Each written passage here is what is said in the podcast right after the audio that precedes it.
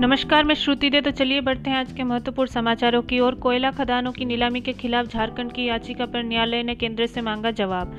केंद्रीय मंत्री जितेंद्र सिंह ने खुद को किया quarantine. Jammu Kashmir BJP chief Ravindra Raina के कोरोना पॉजिटिव पाए जाने के बाद केंद्रीय मंत्री जितेंद्र सिंह सेल्फ क्वारंटीन में गए। जितेंद्र सिंह उनके संपर्क में थे। बिहार सरकार ने 16 से 31 जुलाई तक लॉकडाउन के दिशा निर्देश जारी किए हैं, जिसमें खेती और निर्माण संबंधी गतिविधियों को अनुमति दी गई है। पूजा स्थल बंद रहेंगे। निजी और सरकारी प्रतिष्ठान बंद रहेंगे।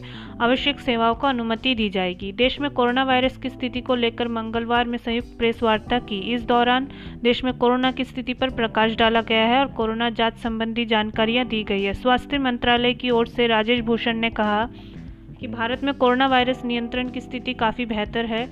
उन्होंने कहा कि देश में कोरोना के कुल मामलों में से छियासी फ़ीसदी सिर्फ़ दस राज्यों तक सीमित है।